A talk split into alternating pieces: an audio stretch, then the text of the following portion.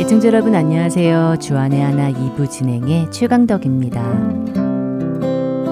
언젠가 유튜브에서 감동적인 동영상 하나를 본 적이 있습니다.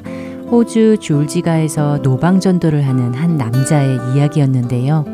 그분은 무려 사십 년 동안이나 한결같이 그 거리에 나가 지나가는 행인들에게 전도지를 나눠주며 전도를 한 분이십니다. 그러나 평생을 그렇게 매일같이 전도를 하였지만 안타깝게도 단 한 명의 회심자도 만나지 못했다고 하는데요. 그래서 노인이 된 그는 자신의 삶을 열매 없는 열심이었노라 라고 평가하며 인생의 마무리를 준비하고 있었답니다. 그런데 그렇게 그가 인생의 마무리를 준비하고 있을 그때 영국 런던에 사는 한 목사님에게 신기한 일이 일어나기 시작을 합니다. 런던의 한 침례교회 목사인 그가 오전 예배를 마칠 때쯤 한 남자가 일어나 자신의 간증을 나눠도 되겠냐고 목사님께 말을 하는데요. 그리고는 자신이 친척을 만나러 시드니 졸지가를 걷고 있을 때에 한 노인이 다가와 이렇게 말을 하더라는 것입니다. 실례합니다. 당신은 구원받으셨습니까? 만약 오늘 밤에 죽는다면 천국에 갈 수 있습니까? 라고요. 그런데 그 말이 내내 신경이 쓰이기 시작하였고 마음에 찔림을 받아 그 후로 예수님을 영접하게 되었다는 간증을 나눠주었지요. 그런데 그 후로 목사님은 미국과 호주 등에서 집회를 가질 때마다 이와 똑같은 간증을 계속해서 듣게 되는 것입니다. 다시 영국에 돌아와 말씀을 전할 때에 어떤 사람은 이십오 년 전에, 어떤 이는 삼십오 년 전에 시드니를 방문했다가 그 노인을 만나 예수님을 영접하게 되었다는 사람들을 만나게 되는데요. 그뿐만 아니라 미국 해군 군종 목사에게도 선교사가 된 몇몇 사람들에게도 같은 이야기를 듣게 됩니다. 육 개월 후 목사님이 인도로 가서 인도 선교 집회에 참석할 때에도 동일한 간증을 하는 인도인을 만나고 말입니다.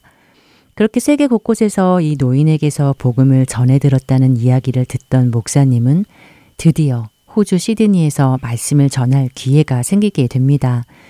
그리고 목사님은 단숨에 그 노인을 찾아 나서지요. 노인이 평생을 매일같이 전도를 하고 있다던 시드니 졸지가로 말입니다.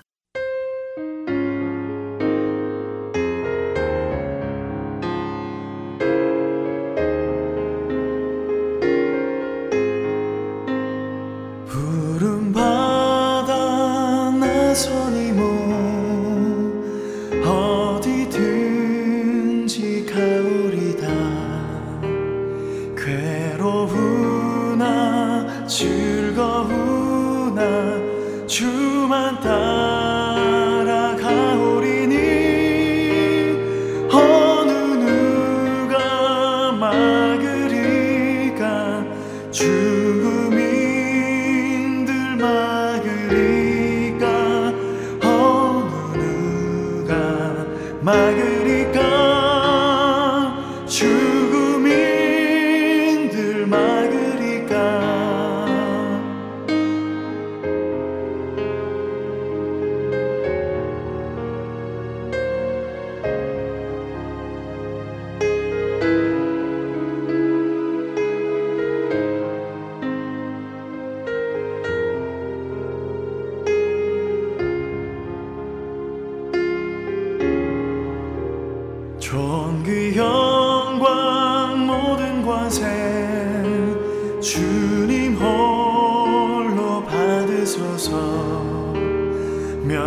천대 십자가는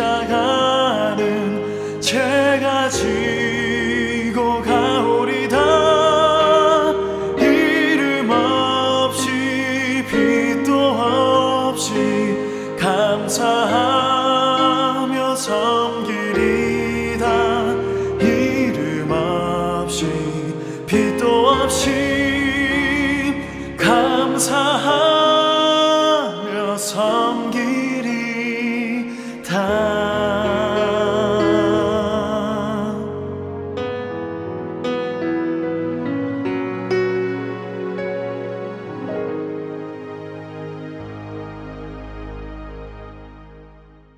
노인을 만나기 위해 졸지가로 찾아간 목사님. 그러나 웬일인지 노인의 모습이 보이지 않습니다. 제너라는 이름의 이 노인은 지금은 연세가 많아져 더 이상 전도를 하지 못한다는 소식을 듣게 된 것이지요. 노인이 살고 있는 아파트를 수소문해 찾아간 그는 노인에게 지난 삼 년간 자신에게 무슨 일이 일어났는지 알려주십니다. 그 말에 노인은 조용히 눈물을 흘리지요.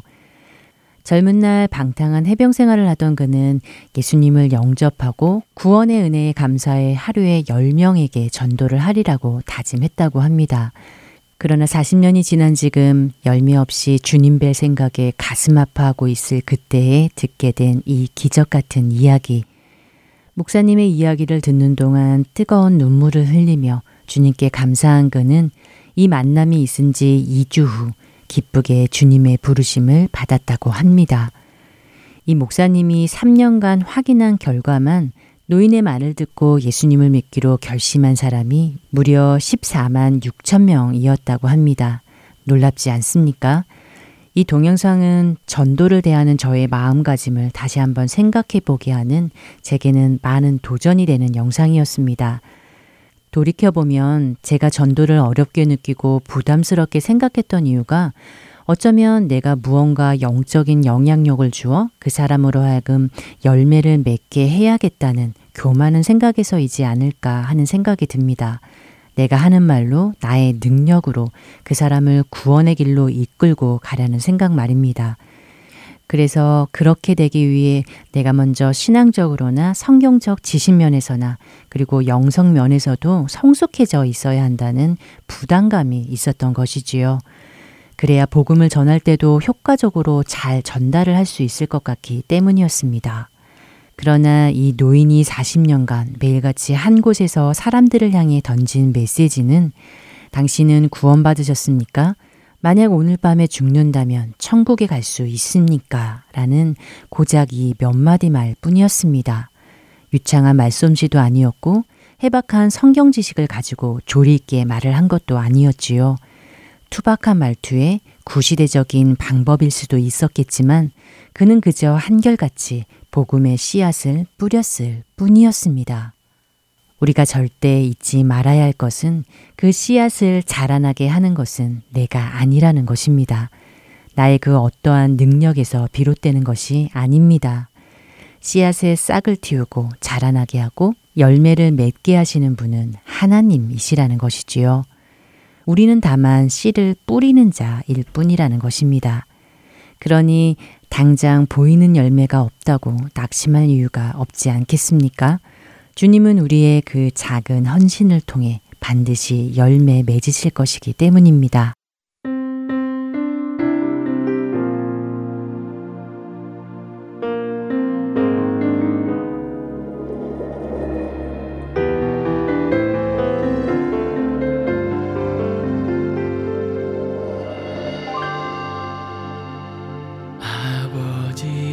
당신의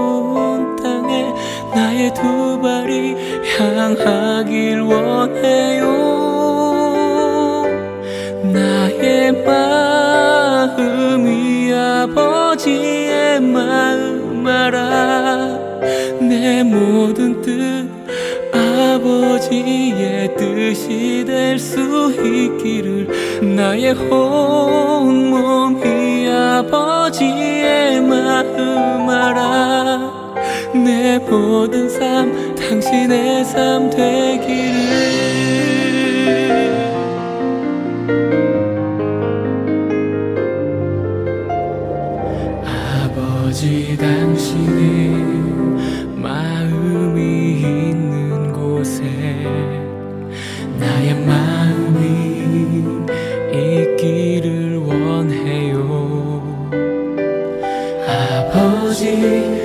당신의 눈물이 고인 곳에 나의 눈물이 고이길 원해요. 아버지, 당신이 바라보는 영혼에게 나의 두 눈이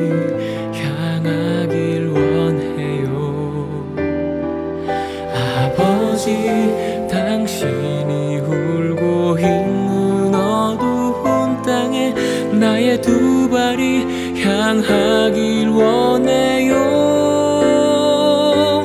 나의 마음이 아버지의 마음 알아.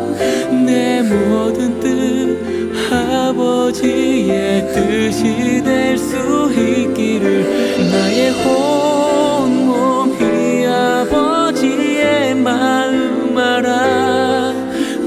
모든 삶 당신의 삶 되기를. 나의 마음이 아버지의 마음 알아.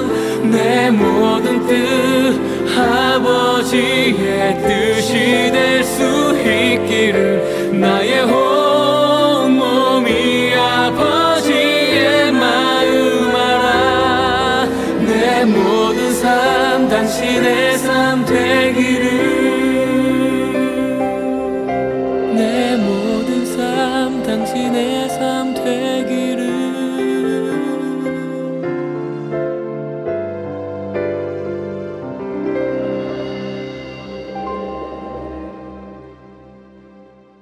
설교 말씀 함께 하시겠습니다. 이번 주부터 새롭게 조지아 아틀란타 베델 교회 이예진 목사께서 은혜의 설교 말씀에 동참해 주십니다. 이 시간은 사무엘상 이십칠 장 일 절에서 십이 절을 본문으로 말씀 전해 주십니다. 은혜의 시간 되시기 바랍니다.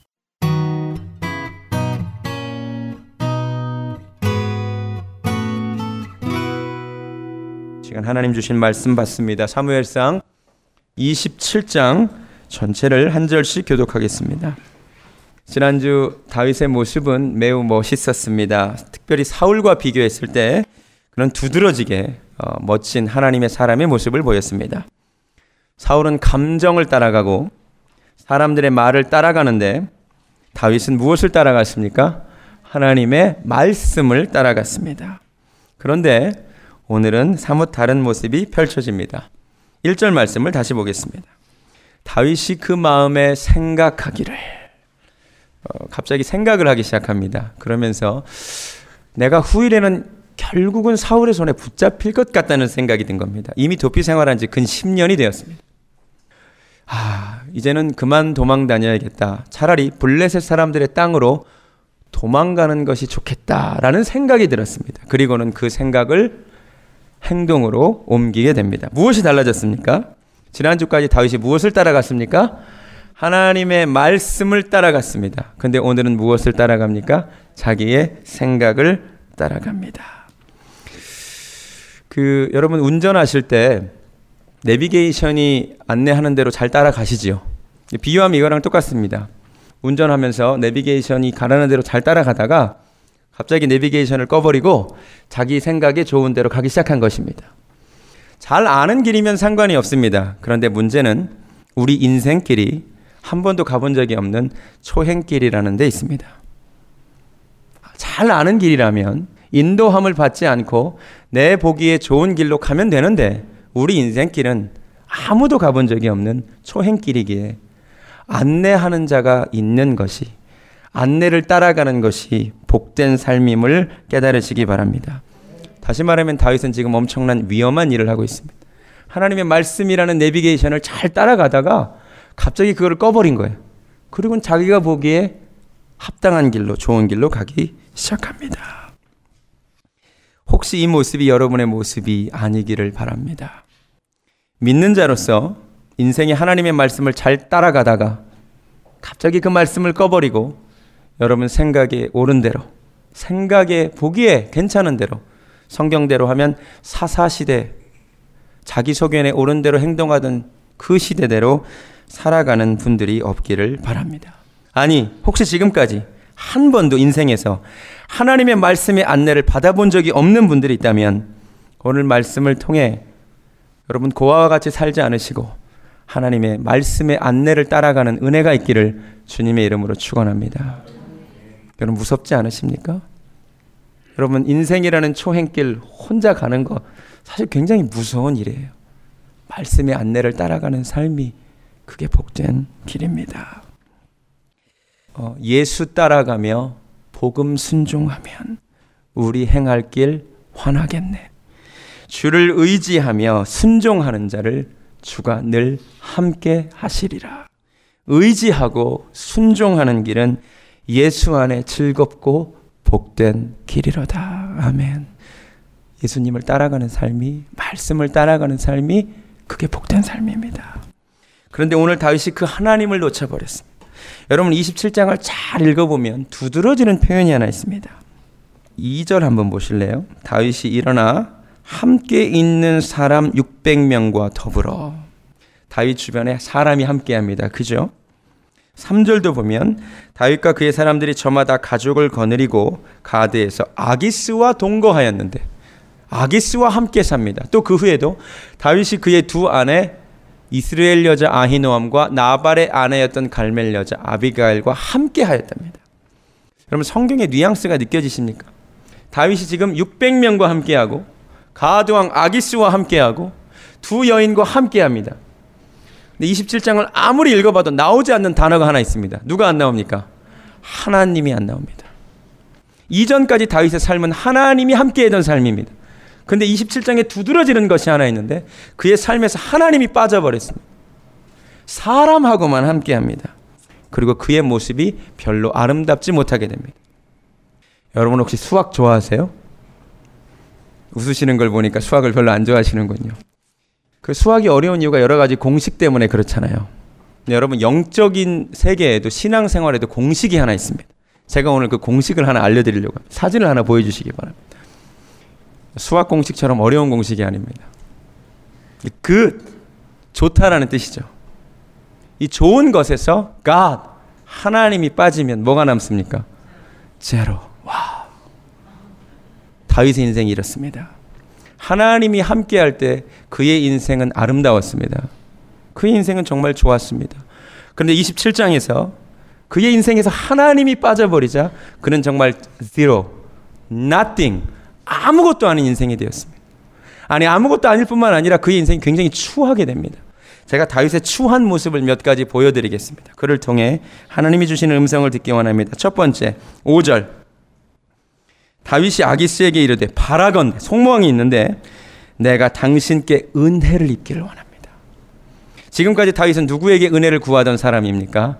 하나님의 은혜를 구하던 사람이 갑자기 사람의 은혜를 구하는 인생이 되고 말았습니다.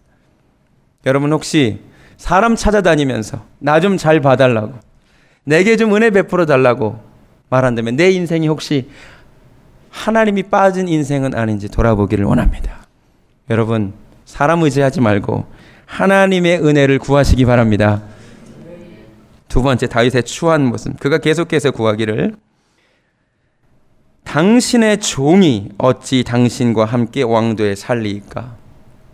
지금 다윗이 아기스를 뭐라고 부릅니까? 주인이라고 부르는 겁니다. 자기를 뭐라고 부릅니까?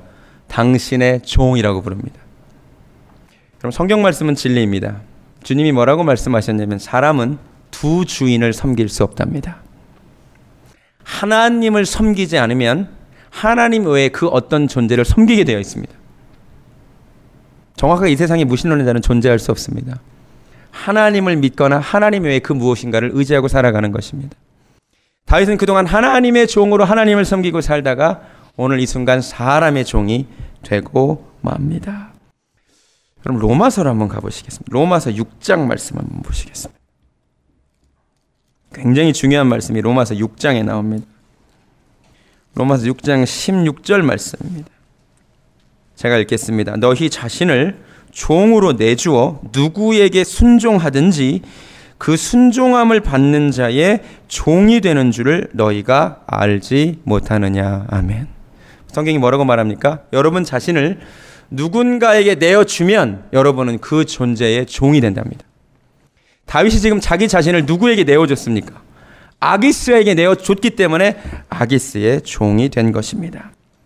여러분, 사람이 돈에게 자기 자신을 내어주면 그 사람은 돈의 종이 됩니다.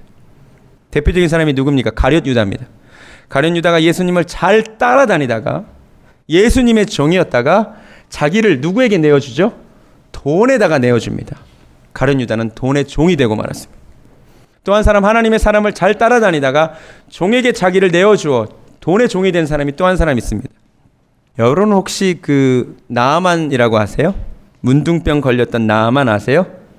나아만 장군이 누구에게 고침을 받죠? 하나님의 사람 엘리사에게 고침을 받습니다. 엘리사에게 사환이 하나 있었습니다. 엘리사의 종이 있었습니다. 그 종의 이름이 게하시입니다. 열왕기 하러 가시겠습니다. 열왕기 하 오 장. 그 나아만이 문둥병에 걸렸는데 엘리사가 나아만을 고쳐줘요. 나아만이 너무 감동이 돼가지고 내가 당신께 선물을 드리고 싶습니다 그럽니다. 굉장히 좋은 선물을 가져왔거든요. 은도 가, 가져오고 귀한 외투, 오늘날로 치면 모피코트 막 이런 거 갖고 왔단 말이에요. 근데 엘리사가 뭐라고 말하냐면 오 장 십육 절, 내가 섬기는 여호와께서 살아계심을 두고 맹세하느니 내가 그 앞에서 받지 아니하리라 하였더라. 나아만이 받으라고 간건하되 그가 거절하니라. 그러니까 엘리사가 나아만의 선물을 거절합니다. 아시겠어요? 자, 그런데 이십 절, 하나님의 사람 엘리사의 사환 게하시가, 그러니까 엘리사의 사환이니까 엘리사의 종이에요. 엘리사의 종인 게하시가 스스로 이르되 내 주인이 이 아람 사람 나아만에게 면하여 주고 그가 가지고 온 것을 그의 손에서 받지 아니하였도다. 여호와께서 살아계심을 두고 맹세하노니 내가 그를 쫓아가서 무엇이든지 그에게 받으리라. 상황을 아시겠어요? 너무 아까운 거예요. 그래서 게하시가 쫓아가서 이렇게 거짓말을 합니다. 이십이 절, 그가 이르되 평안하나이다. 우리 주인께서 나를 보내시며 말씀하시기를. 엘리사가 보낸 적이 있습니까? 없습니까? 없죠. 거짓말합니다. 지금 선지자의 제자 중에 두 청년이 에브라임 산지에서부터 내게로 왔으니 청하건대 당신은 그들에게 은 한 달란트와 옷 두 벌을 주라. 게하시가 지금 거짓말을 하면서 그 은과 외투가 너무 탐이 난 거예요. 그래서 가서 거짓말을 하기를 내 주인이 나에게 보냈다라고 이렇게 말을 합니다.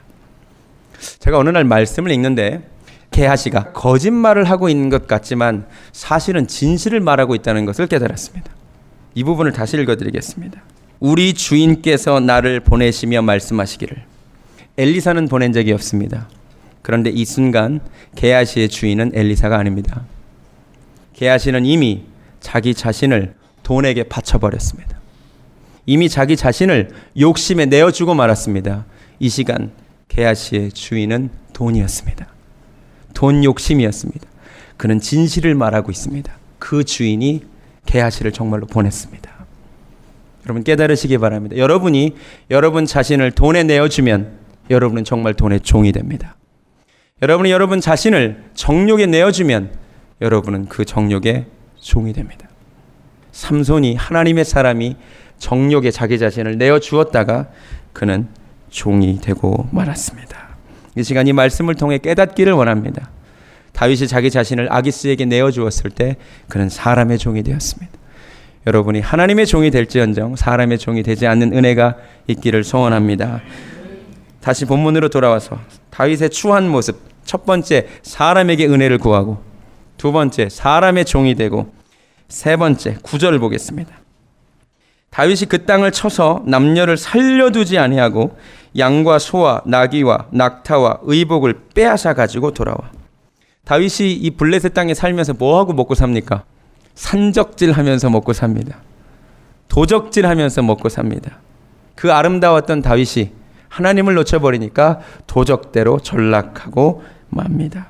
네 번째, 그리고 거짓말을 합니다. 십 절에 아기스가 이르되 너희가 오늘은 누구를 침노하였느냐 하니 다윗이 이르되 유다 네겝과 여라무엘 사람의 네겝과 겐 사람의 네겝이니입니다. 사실 다윗이 어디를 쳤냐면 팔 절에 따르면 그술 사람과 기르스 사람과 아말렉 사람을 침노하였는데 유다를 공격했다고 거짓말을 하는 존재가 됩니다. 그리고는 치면서 이 거짓말이 새어나가지 않기 위하여 무슨 일을 하느냐. 십일 절, 다윗이 그 남녀를 살려서 가드로 데려가지 아니합니다. 그의 생각에 그들이 우리에게 대하여 이르기를 다윗이 행한 일이 이러하니라 하여 블레셋 사람들의 지방에 거주하는 동안에 이같이 행하는 습관이 있었다 할까 두려워함이라. 무슨 말이냐면 다윗은 굉장히 치밀한 사람입니다. 앞으로 자기가 왕이 될 수도 있는 거잖아요. 근데 과거 자기 삶이 도적질하고 사람들 물건 뺏었다는 소문이 나면 안 되니까 어떻게 한 거예요? 남녀를 싸그리 죽여버립니다. 정말 추한 인생이 되어버리고 맙니다. 이 모습을 하나님이 보고 계십니다. 역대상으로 가시겠습니다. 역대상 이십이 장. 후에 다윗이 정말로 왕이 되었을 때 다윗이 하나님의 전을 건축하고 싶어 했습니다. 하나님의 성전을 짓고 싶어 했습니다. 그런데 하나님께서 다윗에게 이렇게 말씀하십니다. 역대상 이십이 장 팔 절 말씀 제가 읽어드리겠습니다. 여호와의 말씀이 내게 임하여 이르시되 다윗이 하는 말입니다. 너는 피를 심히 많이 흘렸고 크게 전쟁하였느니라. 네가 내 앞에서 땅에 피를 많이 흘렸은즉 내 이름을 위하여 성전을 건축하지 못하리라. 하나님께서 다윗의 이 피 흘리는 모습을 보고 계셨음을 깨달으시기 바랍니다. 그 피 많이 흘린 것 때문에 하나님이 그로하여금 성전을 못 짓게 하십니다. 여러분, 하나님의 성전을 돈 있으면 지을 것 같지만 아닙니다. 하나님의 성전은 아무나 못 짓습니다. 다윗은 지을 수 없었습니다. 그가 추한 시절에 보였던 그 죄악 때문에 지을 수 없었습니다. 정리합니다. 다윗은 아름다웠던 인생입니다. 그런데 그에게서 하나님이 사라지자 그는 정말 아무것도 아닌 인생이 되고야 말았습니다. 이 공식은 정말 진리입니다. 좋았던 사람이 하나님이 빠지면 제로가 됩니다. 근데 이 거꾸로도 마찬가지입니다. 아무것도 아닌 인생이, 정말 nothing인 인생이 하나님이 함께하면 아름다운 인생이 또한 될 줄로 믿습니다. 성경이 증거하는 바가 이것입니다. 사람은 아무것도 아닙니다. 그 사람이 하나님이 함께할 때 아름다운 인생이 되고 하나님이 사라지면 불쌍한 인생이 됩니다. 수학 공식은 까먹으셔도 괜찮습니다. 그러나 이 공식은, 영적인 공식은 꼭 기억하시는 은혜가 있기를 주님의 이름으로 부탁드립니다. 본문으로 돌아와서, 그런데 왜 다윗이 근 십 년간 동굴을 전전하며 피난 생활을 잘 하다가 왜 갑자기 블레셋 땅으로 옮길 생각을 했을까요? 제가 이 부분을 놓고 묵상을 하는 가운데 하나님이 깨닫게 하신 것이 하나 있습니다. 가만히 보니까 다윗의 신상에 변화가 하나 생겼더라고요. 다윗의 신상에 무슨 변화가 생겼습니까? 혹시 기억나세요? 사무엘상 이십오 장 후반부에 다윗에게 무슨 일이 벌어졌죠? 다윗이 새 장가를 들었습니다. 다윗이 원래는 부인이 있었지만 그래도 홀로 탈출해서 근 십 년간을 혼자서 도망 다녔거든요. 근데 이십오 장 후반부에 부인이 두 명이나 생겼습니다. 그래서 오늘 성경이 강조하기를 삼 절에도 다윗 옆에 누가 있대요? 이스라엘 여인 아히노암과 갈멜 사람 나발의 아내 되었던 아비가일이 다윗 옆에 있대요. 제가 상상을 해보았습니다. 밤에 부인들이 뭐라 그랬을까요? 여보, 언제까지 이 축축한 동굴에서 살아야 합니까? 그러지 않았을까요? 어, 제 말이 맞다는 증거를 드리겠습니다. 오 절. 다윗이 갑자기, 그동안 동굴에서 잘 살던 다윗이 아기스에게 뭘 구하는지 잘 보세요. 다윗이 아기스에게 이르되 바라건대 내가 당신께 은혜를 입었다면, 그 다음에 뭐래요? 지방 성읍 가운데. 이거 뻔하죠. 남자는 동굴 잘 살았는데 부인들이 옆에서 뭐라 그랬을 거예요? 더 이상 동굴 생활 못하겠다는 거예요. 부인이 분명히, 이건 말할 것도 없이 분명히 부인들이 동굴 못 살겠다고 성읍 좀 가서 살자고 얘기한 거란 말입니다. 제가 결혼을 해보니까요, 남자들은요 여자들 말 듣더라고요. 그 세상을 움직이는 게 남자 같지만요, 사실은 여자가 움직입니다. 뭐 인생의 중요한 결정은 남자가 내리는데 대부분은 여자를 따라가고 인생의 중요한 결정이 몇 개 안 돼요. 그래서 원래 남자는 다 여자가 하자는 대로 하게 되어 있습니다. 여러분 잘 들으시기 바랍니다. 분명히 다윗 주변의 여인들이 다윗을 부추겨서 성읍으로 가자고 얘기했을 가능성이 매우 높습니다. 부인의 역할이 굉장히 중요합니다. 이 자리에 있는 부인들에게 부탁드립니다. 여러분이 남편을 더 신앙의 사람으로 만들 수도 있고 여러분이 남편을 더 현실적인 존재로 만들 수도 있습니다. 그 힘이 여러분에게 있습니다. 하나님이 여러분을 애초에 남편의 돕는 배필로 만드셨기 때문에 그렇습니다. 위기가 닥쳤을 때 신앙의 위기 앞에서 부인의 격려의 말 한마디가 남편을 더 큰 믿음의 사람으로 만들 수도 있고, 부인의 좌절되게 만드는 말 한마디가 남편의 신앙에 큰 손상을 가져올 수도 있습니다. 마틴 루터라고 하는 사람 아십니까? 종교개혁을 이끈 마틴 루터. 마틴 루터가 종교개혁하고 나서 제일 먼저 한 일이 결혼한 거였습니다. 가톨릭 신부님이셨잖아요. 수녀원을 해방을 시킨 다음에 수녀원에 있던 수녀님들을 다 결혼을 시켜버렸습니다. 근데 마지막까지 결혼 못하고 남아있는 한 여자가 있길래 그 여자랑 마틴 루터가 결혼했습니다. 그 여자 이름이 카타리나 폰 보라입니다. 이 여인과 관련해서 유명한 일화가 있습니다.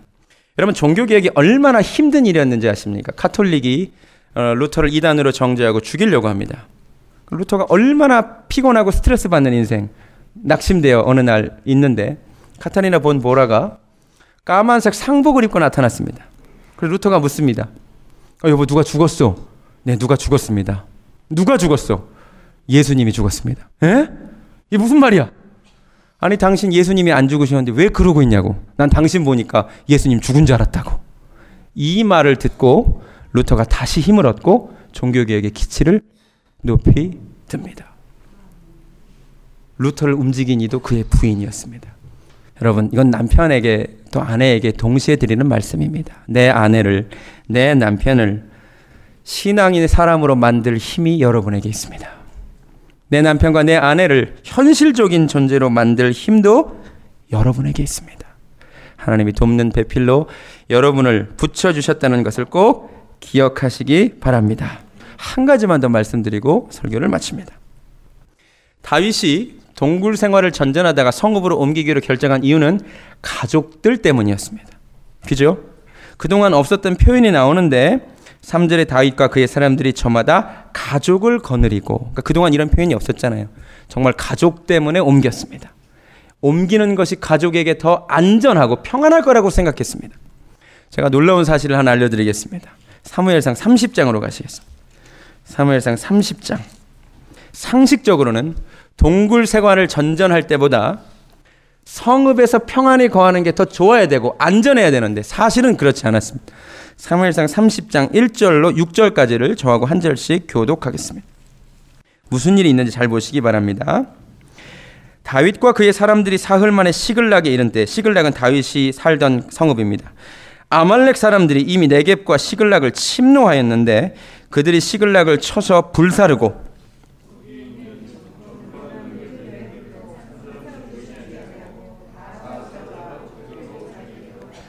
다윗과 그의 사람들이 성읍에 이르러 본즉 성읍이 불탔고 자기들의 아내와 자녀들이 사로잡혔는지라.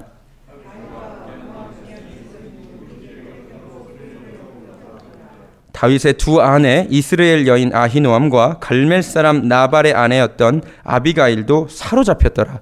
백성들이 자녀들 때문에 마음이 슬퍼서 다윗을 돌로 치자 하니 다윗이 크게 다급하였으나 그의 하나님 여호와를 힘입고 용기를 얻었더라. 아멘. 상식적으로는 동굴 전전하던 삶이 더 불안할 것 같은데 지난 십 년간 가족들이 안전에 위험이 있었던 적이 한 번도 없었습니다. 그런데 오히려 안전할 줄도 알았던 시글락 성읍 생활에 무슨 일이 있었습니까? 다윗이 자리를 비운 사이에 아말렉 족속들이 쳐들어와서 다윗의 아내를 훔쳐갑니다. 납치해갑니다.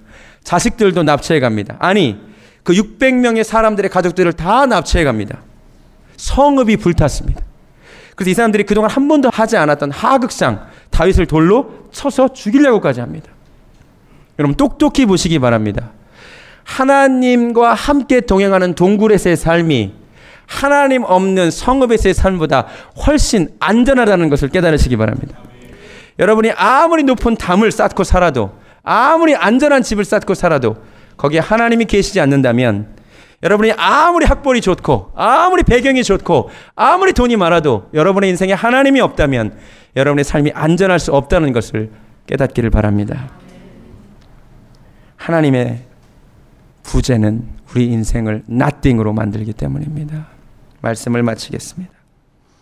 하나님을 잘 따라가던 다윗이 하나님을 잃어버리고 자기 생각을 따라갔습니다. 하나님을 잃어버린 너희여 이제 이를 생각하라. 하나님이 말씀하셨습니다. 우리 가운데 하나님을 따라가다가 하나님을 놓쳐버린 사람이 있다면 다시 말씀의 내비게이션을 키는 은혜가 있기를 소원합니다. 예수 따라가며 복음 순종할 때 우리 갈 길이 환합니다. 초행길입니다. 이 무서운 길 혼자 가려고 하지 마시고 예수 안에 정말로 의지하고 순종하면서 즐겁고 복된 길 걸어가시기를 주님의 이름으로 축원합니다. 만유의 주제 존귀하신 예수 인자가 되신 하나님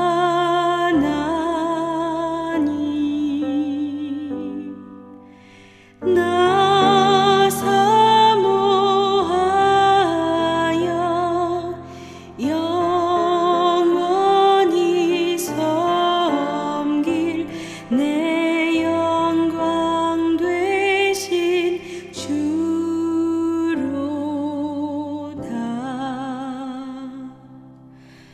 화려한 동산 무성한 저 수목 다 아름답고 묘하나 순결한 예수 더 아름다워 봄 같은 기쁨 주시네.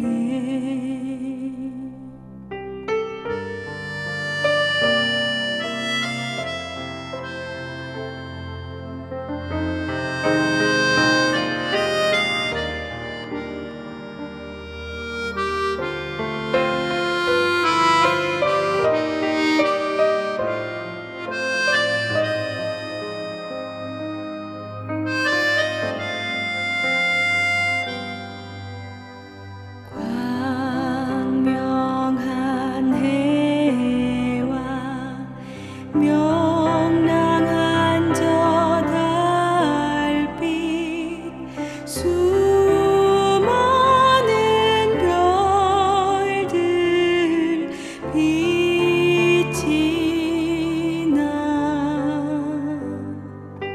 주 예수 빛은 더 찬란하여 참 비교할 수 없도다. 주 예수 빛은 더 찬란하여 참 비교할 수 없도다.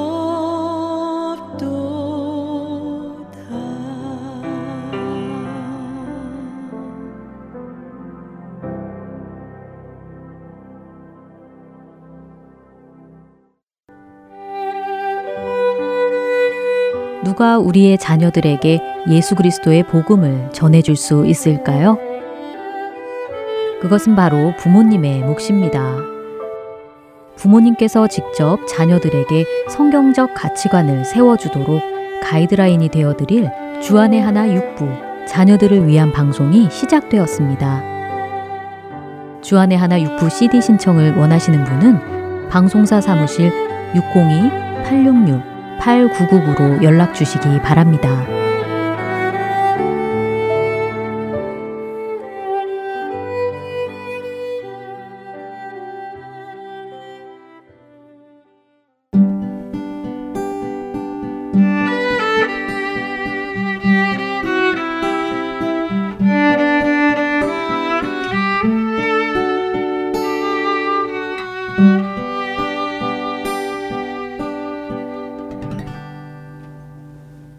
이어지는 프로그램 오스왈드 챔버스의 주님은 나의 최고봉, 강순규 아나운서가 낭독합니다.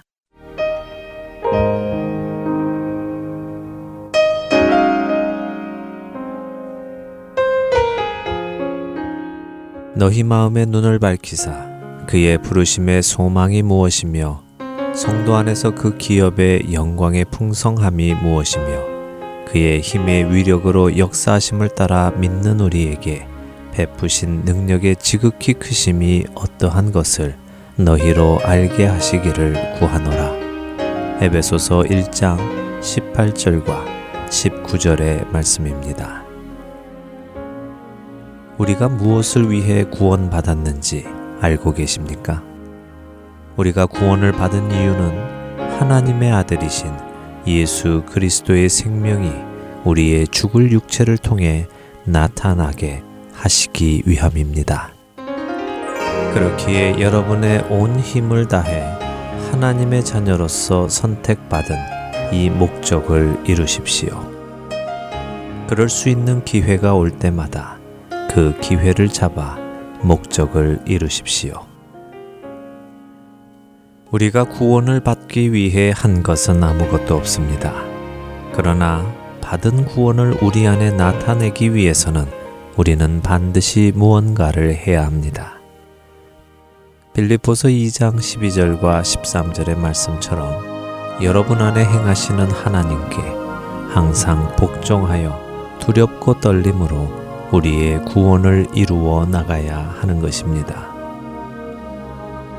여러분의 말과 생각 그리고 감정은 여러분이 그 구원을 이루어 나가고 있음을 증명해 주고 있습니까? 만일 여러분이 여전히 예전과 같이 죄의 노예인 비참한 상태로 감사하지 못하고 불평이 가득한 채로 하나님의 방식이 아니라 여러분의 방식을 따라 살아가고 있다면 하나님께서 여러분을 구원하셨고 정결하게 하셨다는 말은 거짓말입니다. 하나님은 완벽한 계획자이십니다. 그분은 여러분의 삶에 적절한 어려움들을 계획하시며 여러분들이 그것을 믿음으로 극복하는지를 보시는 분입니다. 그리고 여러분이 시편 십팔 장 이십구 절의 말씀처럼 내가 내 하나님을 의지하고 담을 뛰어넘나이다 라고 고백할 수 있도록 계획해 나가십니다. 그렇기에 그분은 당신의 자녀들을 당신의 자녀답게 만들 수 있는 필요사항들로부터 당신의 자녀들을 면제시켜 주시는 일은 없습니다. 만일 여러분이 그분의 자녀라면 여러분은 분명 이 필요사항들을 맞닥뜨리게 될 것입니다. 그렇기에 베드로전서 사 장 십이 절은 우리를 연단하려고 오는 불시험을 이상한 일 당하는 것 같이 이상히 여기지 말라고 말씀하시는 것입니다. 여러분의 삶에 불시험이 온다면 일어나서 그 시험을 당하십시오. 그리고 그 불시험이 여러분의 죽을 육체를 통해 그리스도의 생명을 드러낼 기회가 된다면 그것이 아무리 아픈 고통이라도 인내하십시오. 하나님께서 이런 상황을 맞는 여러분의 얼굴에서 그 어떤 불평과 불만도 볼 수 없게 하십시오. 오히려 하나님께서 여러분의 얼굴에서 하나님께서 허락하시는 그 어느 것이라도 나는 기쁨으로 맞이할 준비가 되어 있습니다 라는 것을 찾을 수 있게 하십시오.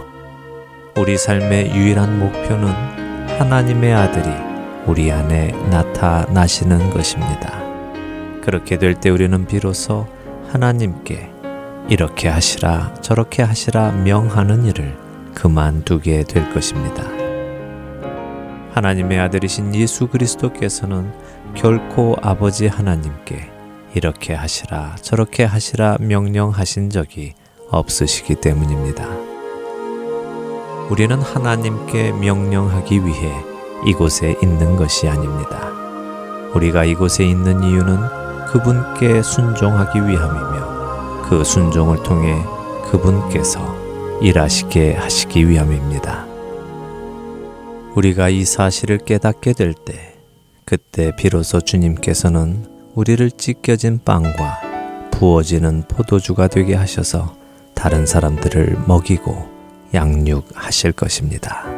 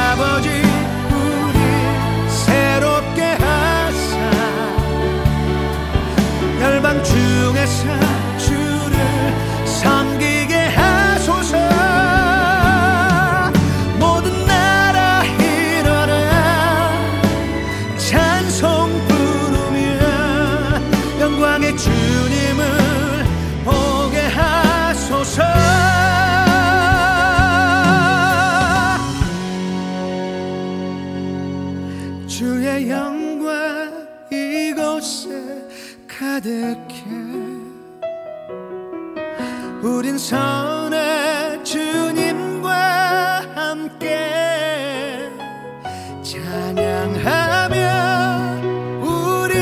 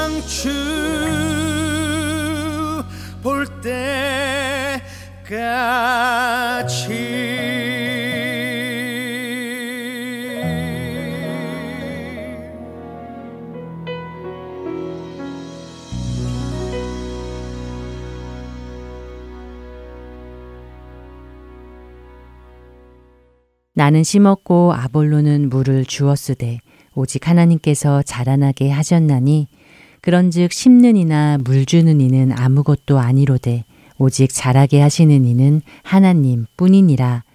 심는 이와 물 주는 이는 한 가지이나 각각 자기가 일한 대로 자기의 상을 받으리라. 고린도전서 삼 장 육 절에서 팔 절의 말씀입니다. 이 바울사도의 말씀처럼 우리가 씨앗을 심는 일, 물을 주는 일, 그것은 어찌 보면 아무것도 아닙니다. 결국 이 생명이 싹을 틔워 자라게 하고 열매를 맺게 하는 이 모든 일은 다 하나님이 하신 것이지요. 그렇게 그분이 다 하셨으면서도 그 아무것도 아닌 일을 한 우리를 잘했다고 칭찬해 주시고 우리 각자가 일한 대로 하늘의 상을 주신다는 분이 하나님이십니다. 그것이 얼마나 감격입니까? 얼마나 은혜인지요. 혹시 아직도 누군가에게 복음을 전하는 것이 용기가 나지 않아 주저하고 망설여지시나요? 우리는 그 생명의 말씀을 전하는 메신저뿐임을, 씨 뿌리는 자임을 잊지 마시기 바랍니다. 우리를 통해 그 사람을 구원의 길로 인도하시는 것은 하나님이 하시는 일입니다. 그 일을 위해 성령님이 우리 안에서 일하시며 우리가 전해야 할 자들을 그들에게 전해야 할 말씀을 우리에게 주실 것입니다. 우리가 할 일은 나의 생각과 경험을 내려놓고 성령님의 지시를 따르는 것 뿐입니다. 그저 성령님의 음성을 따라 보내시는 곳에서 자신에게 맡겨주신 사람에게 말씀을 전하는 것 뿐입니다. 능력은 바로 말씀에 있기 때문이지요.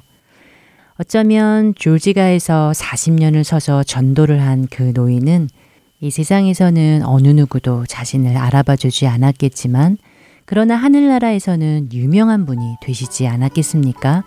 우리도 천국에 갔을 때 우리를 찾아와 당신 때문에 제가 이곳에 오게 되었습니다 라는 말을 여기저기에서 듣게 된다면 얼마나 기쁠까요? 그날에 하나님께서 친히 주실 상급을 갈망하며 전도자의 사명을 감당하는 우리 모두가 되기를 소원하며 주안의 하나 이 부 마치도록 하겠습니다. 지금까지 구성과 진행의 최강덕이었습니다. 안녕히 계세요. 지극히 작은 자 죄인 중에 괴수